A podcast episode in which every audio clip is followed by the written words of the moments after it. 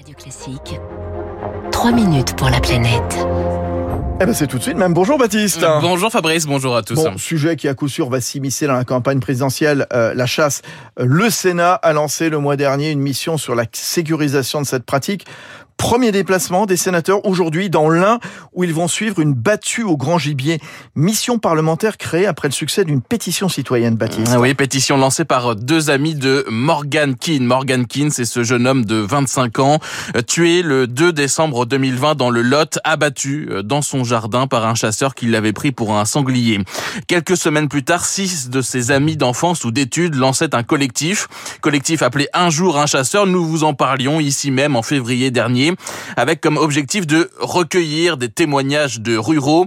Euh, près d'un an plus tard, hein, ces témoignages affluent toujours, une vingtaine par jour selon euh, Mila Sanchez. C'est une des fondatrices de ce collectif. On s'est rendu compte euh, qu'on recevait des messages et des témoignages de toute la France. Le plus fréquent, en fait, c'est sentiments d'insécurité, la peur d'aller se promener en forêt sur des chemins en raison de battues qui sont pas signalées, d'attaques de chiens de chasse, de tirs proches, dangereux incontrôlés. Après, il y a aussi des intrusions sur des propriétés privées, des tirs dans des maisons, des chambres d'enfants, des salons, des jardins. Et enfin, on a aussi des témoignages de blessures physiques. C'est elle et une autre membre de ce collectif, Léa, donc, qui ont lancé cette pétition en septembre dernier sur le site du Sénat. Pétition qui recueille aujourd'hui plus de 120 000 signatures. Pas question pour elles de demander l'interdiction de la chasse, mais elles veulent plus d'encadrement et elles demandent, ou en tout cas proposent, cinq mesures. Donc la première, c'est le dimanche et le mercredi sans chasse. La deuxième, c'est une formation plus stricte et le renforcement des règles de sécurité. Par exemple, l'acquisition et la détention euh, d'armes associées à un certificat médical, euh, psychologique, etc. Euh, les distances de sécurité autour des maisons. Donc cette mesure, elle comprend beaucoup d'éléments. La troisième mesure concerne le contrôle et les suivis d'armes de chasse et des comportements à risque. La quatrième mesure concerne des sanctions pénales à la hauteur des délits commis. Et la cinquième,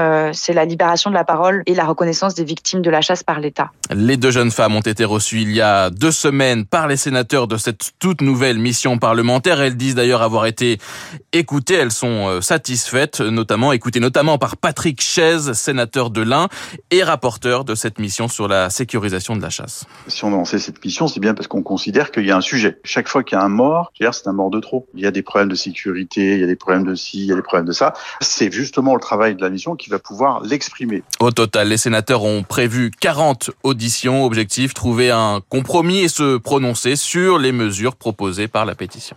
Si on prenait les propositions de façon brutale, je dis brutale, c'est euh, ouais, on reprend euh, stricto sensu les propositions qui sont faites. Euh, il y a tous ceux qui pratiquent la chasse avec des mesures de sécurité déjà renforcées, etc., qui se sentiraient complètement mis à l'écart. C'est pour ça qu'on fait une mission parlementaire. Aujourd'hui, je peux pas dire les propositions qui sont faites dans le cadre de la pétition sont les propositions qu'on va retenir et qui sont les bonnes. Je ne le sais pas. Les travaux devraient durer encore plusieurs mois. Le mois dernier, en novembre, un sondage dans un sondage GIFOP, 69% des Français se disaient favorables à une interdiction de la chasse le week-end et les vacances euh, scolaires. C'est d'ailleurs une proposition du candidat écolo Yannick Jadot. Merci Baptiste Gabory. 6h58 sur Radio Classique, comme chaque jour. Territoire d'excellence, je vous fais découvrir de belles entreprises. Les vacances sont là, les activités en montagne vont reprendre.